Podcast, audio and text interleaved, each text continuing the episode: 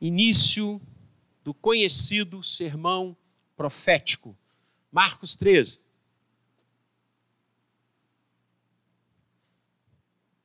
Meu filho caçula está ligado em casa no culto, então eu vou falar a frase que ele ama e que ele briga comigo quando eu falo. Quem achou diz amém. Quem não achou, levanta para a gente orar por você, porque não encontrar Marcos, a coisa está feia. Né? Não encontrar Marcos, alguma coisa aí não está bem. Lucas, essa é para você. Hein? Marcos 13, início do sermão profético, passagem que impacta profundamente, que Jesus ministrou um pouco antes de ir à cruz, ou seja, de todos os atos preparatórios da crucificação, sua prisão, julgamento, ida a Pilatos, tudo isso acontece depois que Jesus profere esse discurso, quando ele sai do templo e caminha para o Jardim das Oliveiras. Assim diz o texto.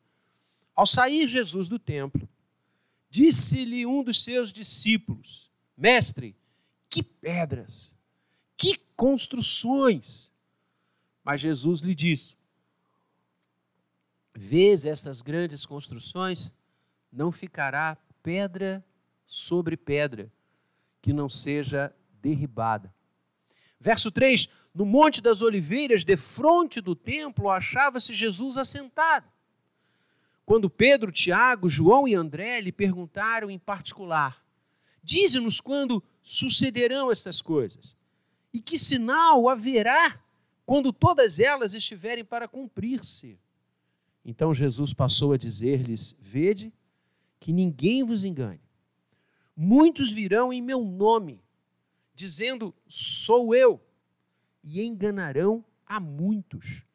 Quando, porém, ouvirdes falar de guerras, rumores de guerras, não vos assusteis.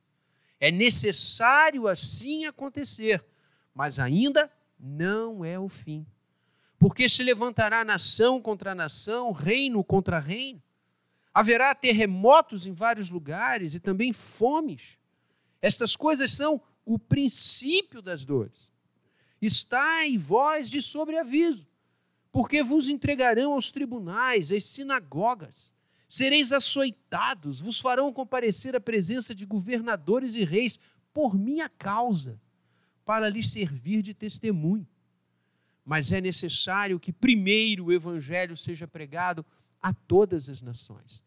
Quando, pois, vos levarem e vos entregarem, não vos preocupeis com o que haveis de dizer mas o que vos for concedido naquela hora, isso falai. Porque não sois vós os que falais, mas o Espírito Santo. Um irmão entregará à morte outro irmão, o pai ao filho.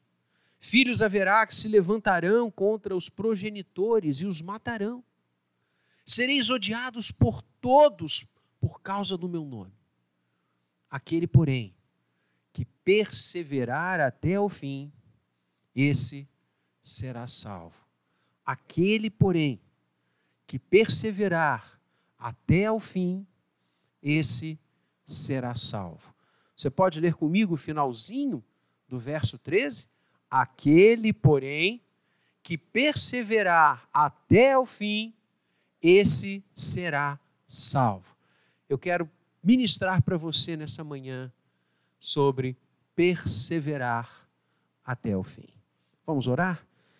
Pai querido, graças te damos por esta manhã tão linda, que temos a honra e o privilégio de estarmos em tua casa. Graças te damos, Senhor, por cada um aqui, por cada um que está conectado nesta hora ao culto da tua casa. E agora, onde vamos falar da tua palavra santa, bendita, que a tua unção nos envolva, que a tua mão nos conduza que o teu coração fale ao nosso. Desafia-nos a cumprir a tua palavra e ajuda-nos a perseverar diante do Senhor, em nome de Jesus. Amém. Amados, o sermão profético de Cristo que nós iniciamos a leitura nesta hora daremos, daremos sequência, dando sequência nos próximos cultos dominicais, ele foi uma fala tão impactante na vida dos discípulos que os outros evangelhos sinóticos também o trazem. Mateus e Lucas igualmente falam deste sermão, inclusive há um paralelismo intenso do texto de Marcos, que, ah, segundo a escola exegética, foi o primeiro texto a ser conhecido e uh, divulgado na igreja nascente. Lucas e Mateus falam deste sermão.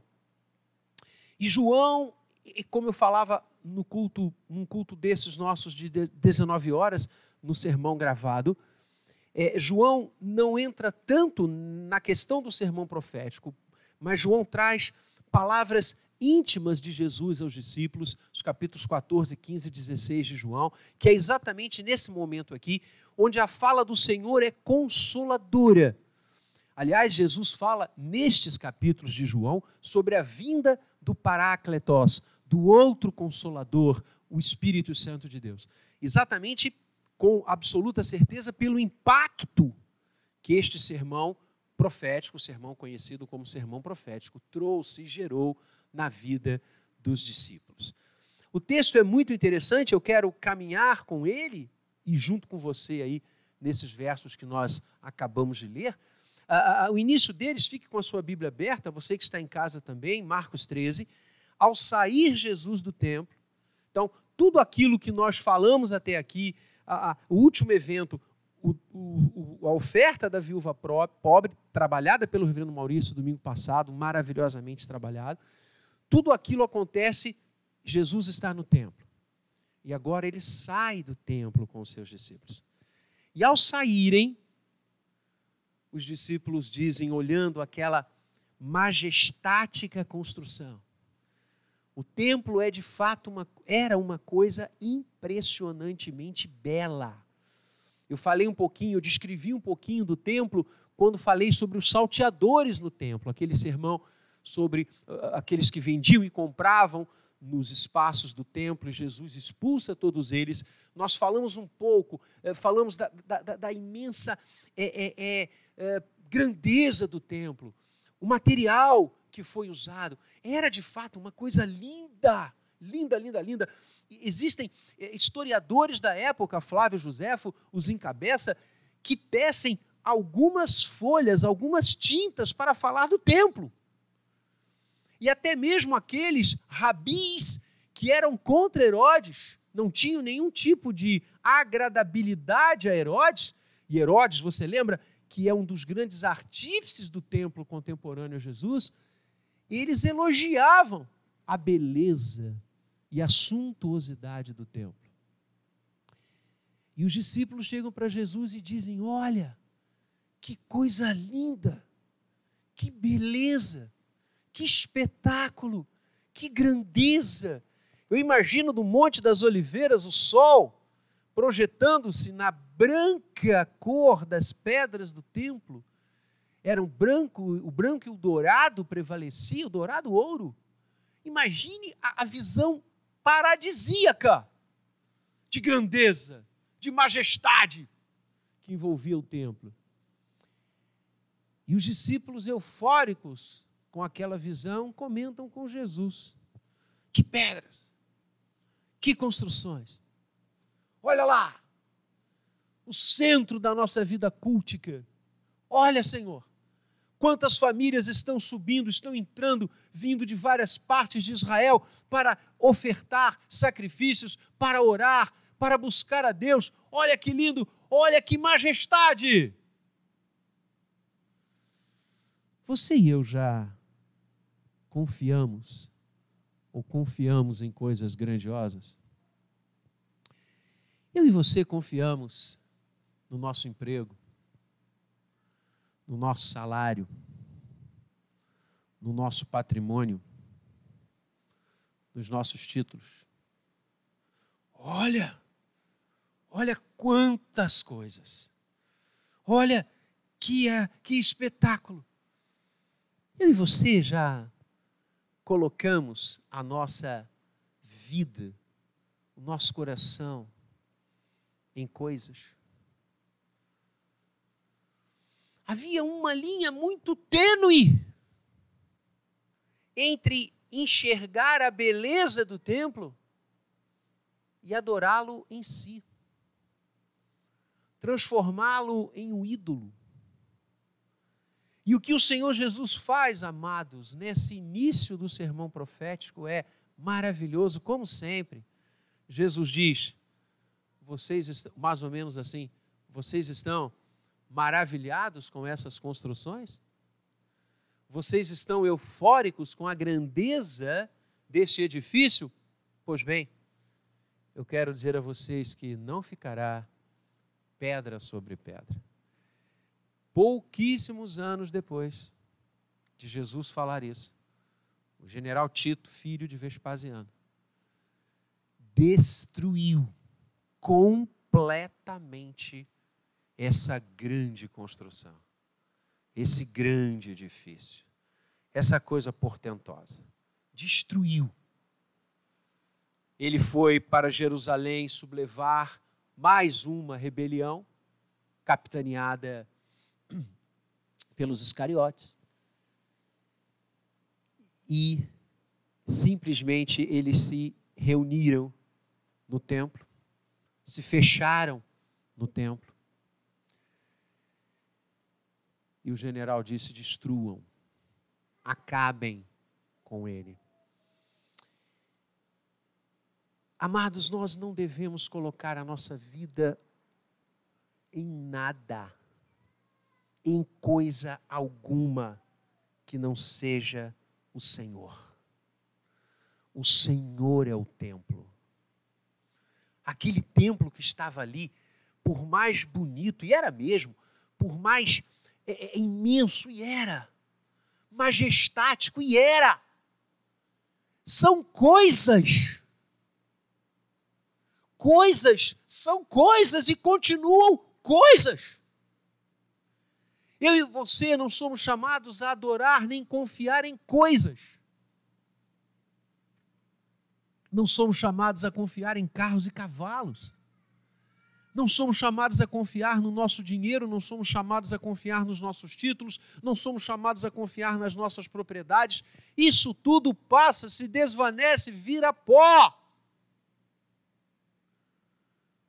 Ontem eu estava ouvindo uma médica dando um relato, ela é e trabalha em CTIs. E ela dizia: Nós estamos tratando de pessoas ao longo desses últimos meses que podem ter todo o dinheiro do mundo e ela disse: Eu tenho certeza que se pudessem, elas trocariam toda a fortuna que têm por um respiro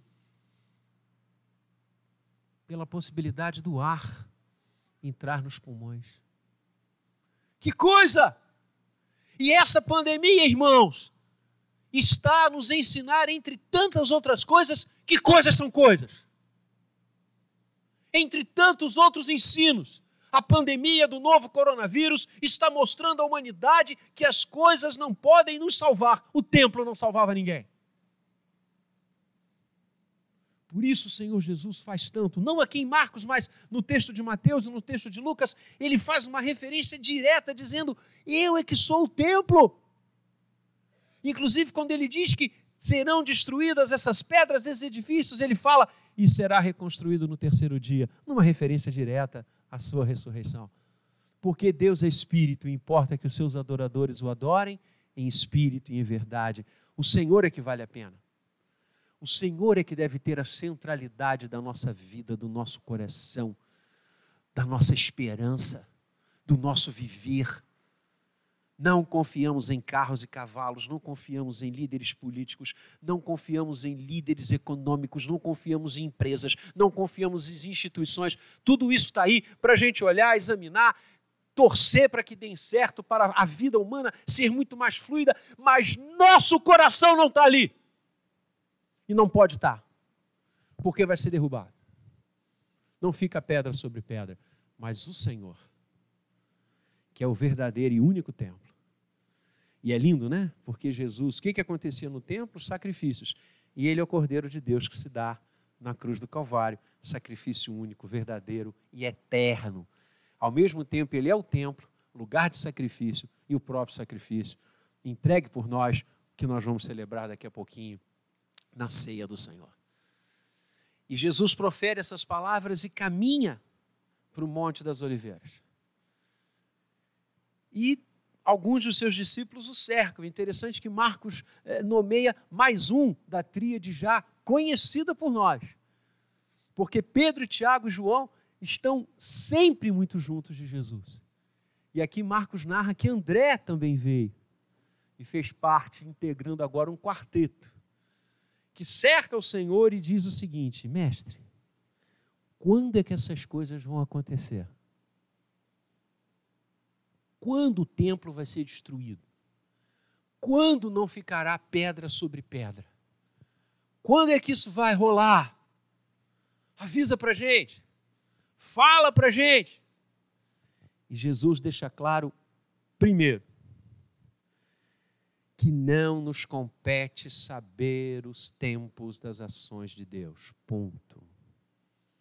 Fuja, corra daquelas pessoas que determinam dia, hora, minuto e segundo para Deus fazer alguma coisa. Deus é o Senhor do tempo. Aliás, para Deus o tempo não existe, o tempo existe para nós. Ele é eterno ele age no tempo, mas o tempo está debaixo da sua soberania. Então o Senhor deixa isso claro, e aliás, a reforma caminhou de uma forma muito inteligente, como sempre, a nos dizer que todas as ações de Deus competem a Ele. Há coisas que são reveladas e há outras que não são reveladas, e ponto final. Desde o Deuteronômio, o Senhor já disse isso para nós. Mas o ser humano ama, né? O ser humano gosta de prescrutar isso. E quando é que vai ser? Tem gente que lê horóscopo até hoje. Tem gente que acha que isso é certo, que isso é correto. Não. Olha, fulano falou, ó. Deus é Deus, o Senhor vai agir na hora que Ele quiser. O tempo é dele. Não nos compete saber isto. Ponto. E Jesus diz claramente, verso 4, finalzinho, verso 5, perdão: Vede que ninguém vos engane. Essa é a palavra profética para a igreja hoje, para mim e para você. Que ninguém nos engane. Cuidado, esteja atento. Primeira coisa, diz o Senhor: muitos virão em meu nome. em dois mil anos, como isso aconteceu? como isso acontece. Quanta gente que se levanta em nome de Jesus, usando o nome do Senhor, utilizando-se da fé das ovelhas do Senhor. Rapaz, e Jesus diz claramente: muitos virão em meu nome dizendo, sou eu, e farão o quê? Enganarão a muitos. Primeira coisa que o Senhor mostra é que, daquele momento ali que ele está falando com os discípulos, até a parousia, até o seu retorno, e o sermão profético trata eminentemente disto, até o retorno dele, muitos viriam em seu nome para enganar a tantos. Então, cuidado. Não são os títulos que definem os ensinos, são os ensinos que definem os títulos. Não, mas fulano é pastor. Ok, mas o que, que ele está dizendo? O que, que ele está falando? Não, mas ele estudou. Ok, mas o que, que ele está dizendo? O que, que ele está falando? Lembra da igreja de Bereia? Lucas conta no livro de Atos que Paulo foi pregar aos bereanos. Paulo, o apóstolo Paulo, foi pregar aos bereanos e a comunidade de Bereia conferia, Lucas usa essa expressão, a comunidade de Bereia conferia o que Paulo estava falando com as Escrituras, se Paulo estava certo ou não. Olha só. Nós temos que ser crentes bereanos hoje, porque, amados, a quantidade de loucura, de coisas sem pé, sem cabeça, de ensinamentos apócrifos, heréticos, absolutamente antibíblicos. É o que você hoje tem em abundância. Principalmente por causa da facilidade das grandes redes, essas loucuras se propagam. Cuidado, que ninguém vos engane. Muitos virão em meu nome, visando enganar a muitos. Isso é sinal. Isso é sinal da parousia. Jesus não estabelece a data do seu retorno, o momento do seu retorno, mas ele lança sinais. Então, esse sinal aí já, já completou. Porque a quantidade de pessoas nesses dois mil anos que se apresentam em nome de Jesus enganando, misericórdia. Verso 7: guerras e rumores de guerras. Quantas guerras ao longo desses dois mil anos, inclusive algumas em âmbito mundial. Aliás, o ser humano ele é tão belicoso, ele é tão é, é, é, é, é fadado a brigar, a discutir, a impor a sua vontade, que há historiadores, Arnaud Toynbee inclusive, que dizem que nunca a história, após o registro da mesma, após começar a ser registrada e narrada, a humanidade em algum lugar do globo ficou sem guerra. Nesse momento, enquanto nós estamos aqui, em alguma parte do globo, acontecem guerras, litígios entre povos, entre nações, entre etnias. E Jesus diz: haverá guerras, haverá rumores de guerras. Mas como nós devemos nos portar? Não vos assusteis. É necessário que isso aconteça, mas ainda não é o fim. Você está com a sua Bíblia aberta aí? Ainda não é o fim. Isso é um sinal. Então também aqui a gente tica. Guerras e rumores de guerras é o tempo todo. É o tempo todo. E das guerras físicas, nós passamos para as guerras digitais, guerras econômicas. O homem está sempre em guerra, impressionante. Mas não nos assustemos, porque isso tem que acontecer, é o que o Senhor está dizendo.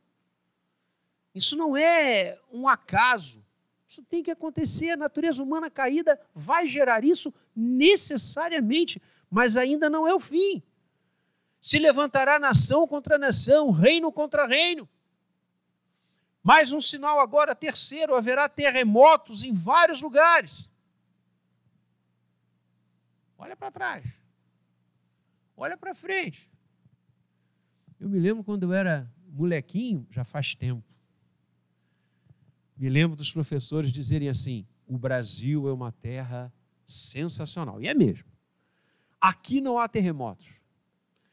E a gente ficava vendo os terremotos acontecerem em outros países, em outras nações.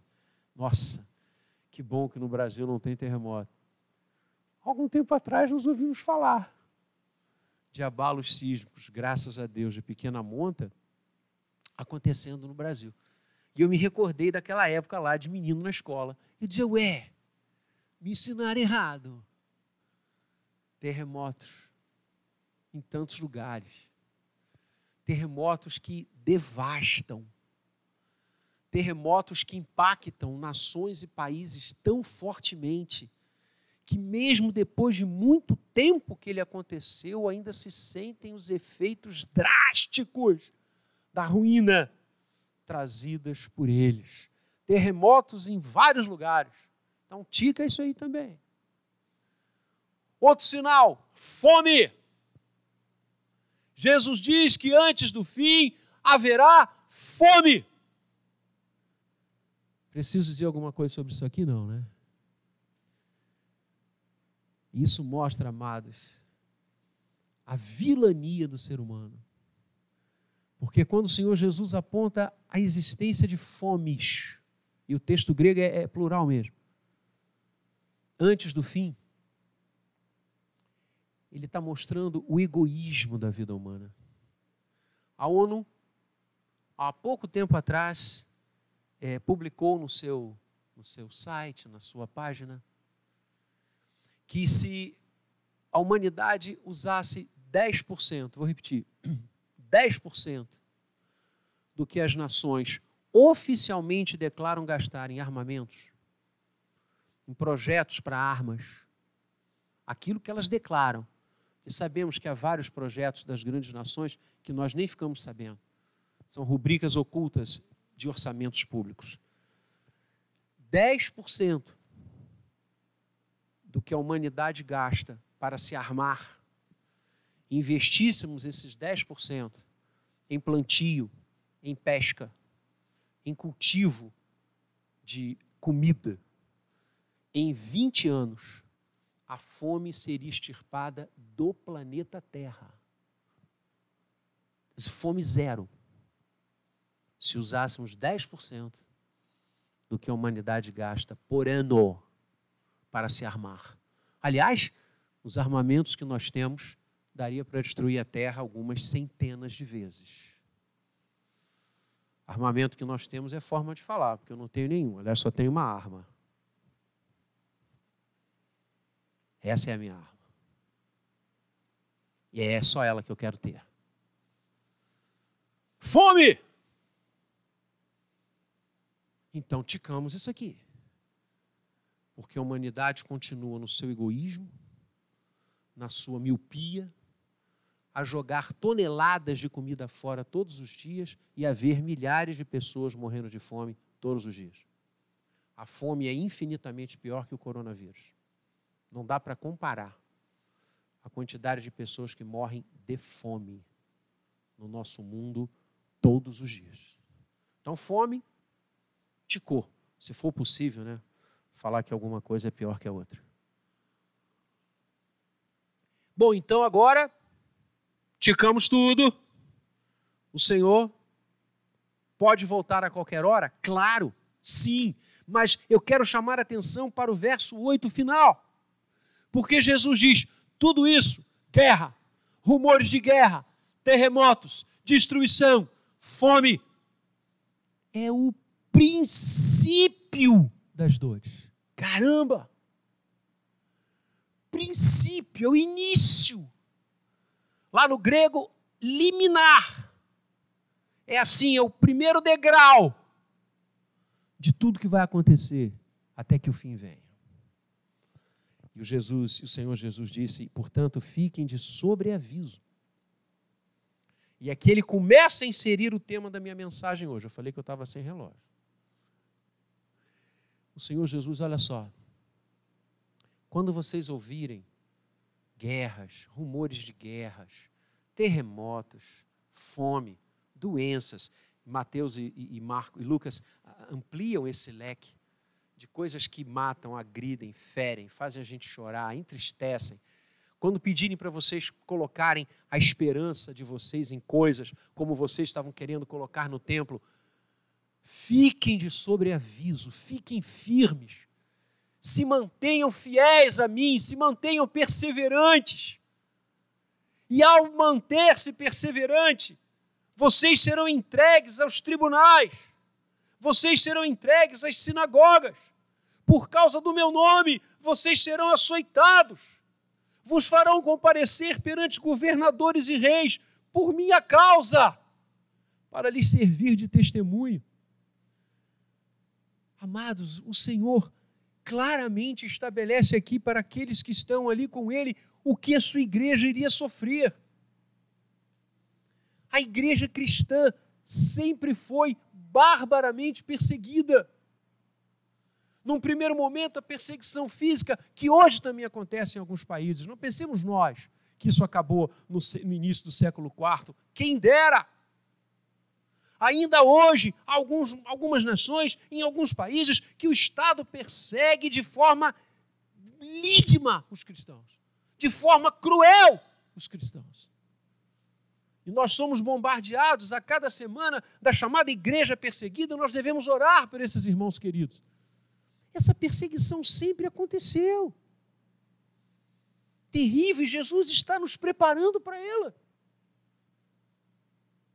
Jesus está dizendo: muitos vão perseguir vocês por causa do meu nome. por causa da sua fé em mim. Vocês serão açoitados, vocês serão perseguidos, vocês serão vilipendiados. E não foi isso que aconteceu com quase todos os apóstolos? Sim. E não foi isso que aconteceu nos três primeiros séculos da igreja? Sim. De forma bárbara, primeiro pelos judeus, depois pelo Império Romano. Essa barbaridade que aconteceu contra o cristianismo só cessou no ano 313 com o Édito de Milão, assinado por Constantino. Até ali, os cristãos eram mortos por diversão.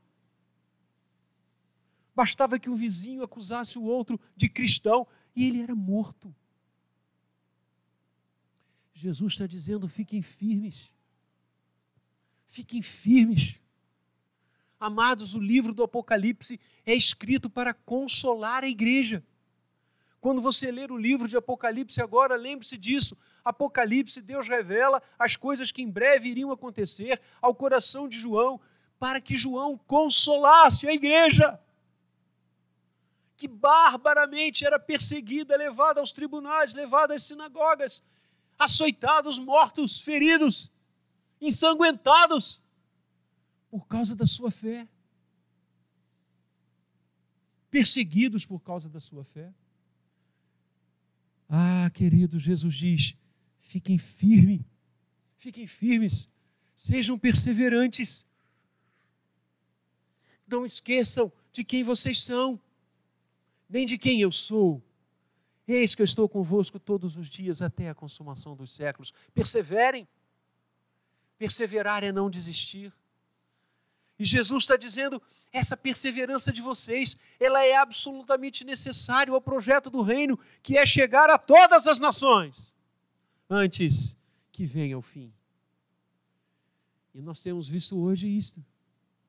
Graças a Deus, a fé cristã, usando todas as as, os, os níveis que nós temos hoje, as plataformas que nós temos hoje, todos os métodos que nós temos hoje à nossa disposição, o Evangelho tem sendo pregado, anunciado e proclamado a todas as nações. Podemos esticar isto também.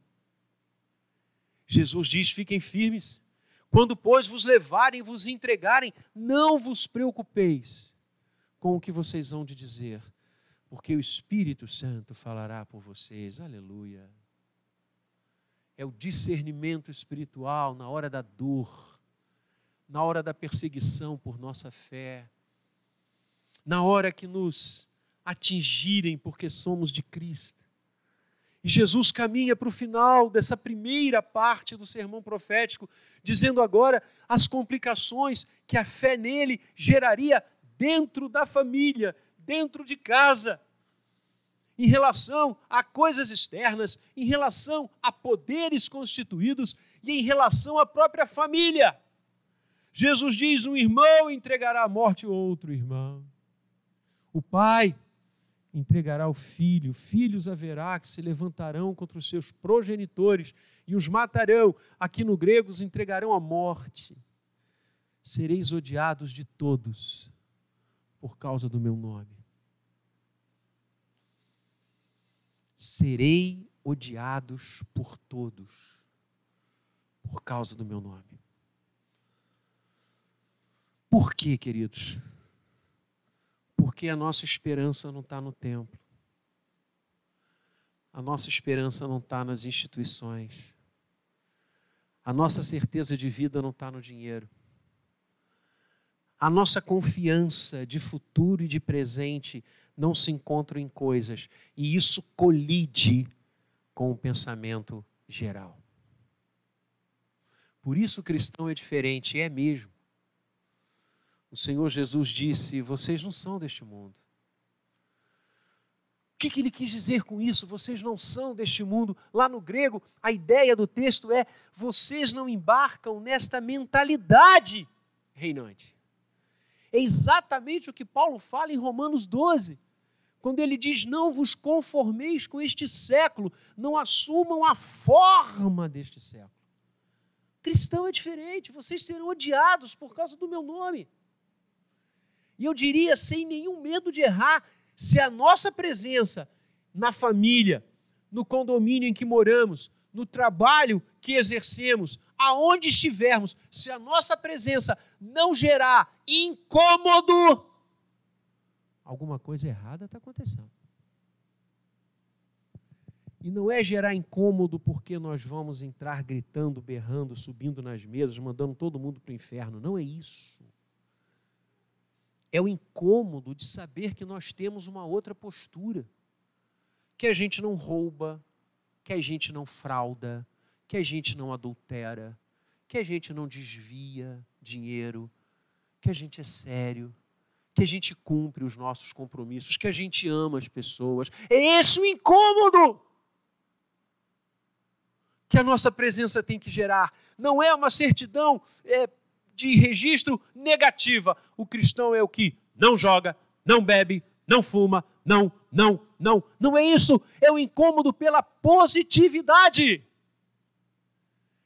É o incômodo por dizer o cristão é fiel. O cristão ama seus filhos. O cristão ama sua esposa. A cristã ama seu marido. O cristão é zeloso nos seus deveres. Se alguém me deu uma tarefa a cumprir, eu vou cumprir de todo o coração, porque eu não estou servindo a homens, mas servindo ao Senhor. É essa presença que incomoda e essa presença, esse incômodo gera ódio. Muitos odiarão vocês. Seis, vocês serão odiados por todos, por causa do meu nome. E o Senhor diz: Mas perseverem Sejam firmes. Não esmoreçam. Perseverem até o fim. Lembra da coroa que nos está guardada. Perseverem. Perseverem diante das perseguições. Perseverem diante das dificuldades.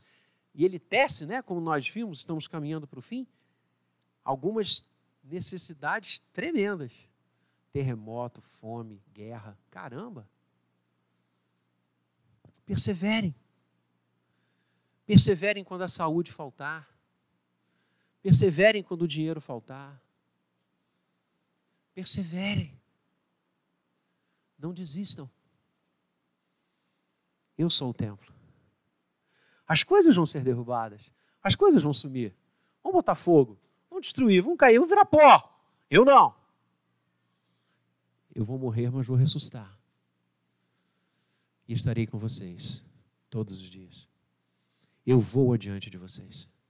Perseverem.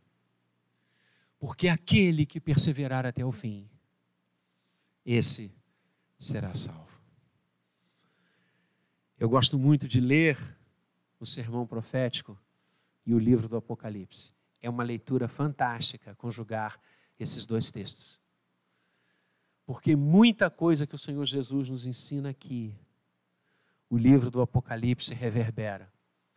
Quando o Senhor Jesus diz: Aquele, porém, que perseverar até o fim será salvo, eu leio no Apocalipse: ser fiel até a morte, e dar-te-ei a coroa da vida. Vamos falar de novo? Ser fiel até a morte, dar-te-ei a coroa da vida. Ser fiel. Seja firme. Não esmoreça. É guerra. Vamos enfrentar. É fome. Vamos vencer. É terremoto. Vamos reconstruir. É gente me prendendo, me batendo, me açoitando, me vilipendiando, me execrando, me odiando por causa do nome de Jesus. Eu vou continuar pregando. Porque eu creio nele e não no templo. Porque minha vida está nele e não em coisas. Então não vou temer. Eu não vou ter receio, ainda que sejam coisas tão drásticas como essas que aqui estão. Mas o Senhor está dizendo: é o início apenas, fique firme. O que, que significa ser o início? É que não é o fim. Percebeu? Isso é o início. Porque o fim, o fim, não é a guerra. O fim não é a fome, o fim não é o CTI, o fim não é a enfermidade, o fim não é a falta de dinheiro, o fim não é a falta de emprego, o fim não é a falta de fé, o fim não são autoridades perseguindo, o fim é a glória do reino. Ser fiel, ser perseverante, esse será o seu fim, será salvo para todo sempre. Esse é o Senhor. Essas coisas, meus irmãos, são princípios, não é o fim. Aliás, para Deus não tem fim, tem finalidade. E a nossa finalidade, a finalidade da minha e da sua vida, não são essas coisas. A finalidade da minha e da sua vida é estar para sempre com o Senhor. Quem perseverar, esse será salvo. Essa é a nossa finalidade. Portanto, vamos em frente. Vamos perseverar. Vamos. Não vamos desistir. Não vamos depor as armas as armas do coração, as armas da esperança, as armas da fé. Porque nós não cremos, insisto e termino, em coisas. Que construções maravilhosas, que Deus maravilhoso, é nele que nós perseveramos. E essa perseverança é dádiva do Espírito Santo para nós. Que o Espírito nos ensine e nos dê perseverar até o fim. Que Ele nos cubra com a Sua mão. E eu estou absolutamente seguro que assim será. Sabe por quê? Não porque eu acredito em mim. Não porque eu acredito em belezas de edifícios e prédios. Mas porque eu creio naquele que disse: As minhas ovelhas eu as tomo em minhas mãos. Elas ouvem a minha voz e me seguem. E dali, das minhas mãos, ninguém poderá arrebatá-las. Por isso eu creio que eu vou perseverar até o fim. Não por mim, pelo contrário, mas porque o Senhor me tem fechado em Suas mãos, a cada um de nós. Cada um que crê nele, cada um que coloca o joelho em terra e crê no coração que ele ressuscitou e com seus lábios proclama que ele é o Senhor. Ah, para estes, a fé não está em coisas, as mortes, a dor, a perseguição, a fome, a guerra, o terremoto, a perseguição, nada disso pode lhes arrancar das mãos do Senhor. E essa mão, ela está fechada com a gente lá dentro. Por isso, nós seremos salvos, porque dele, para ele e por ele são todas as coisas. A ele, pois, a glória eternamente. Confiemos no Senhor e assim andemos, perseverantes até o fim, para a glória de Cristo Jesus. Amém.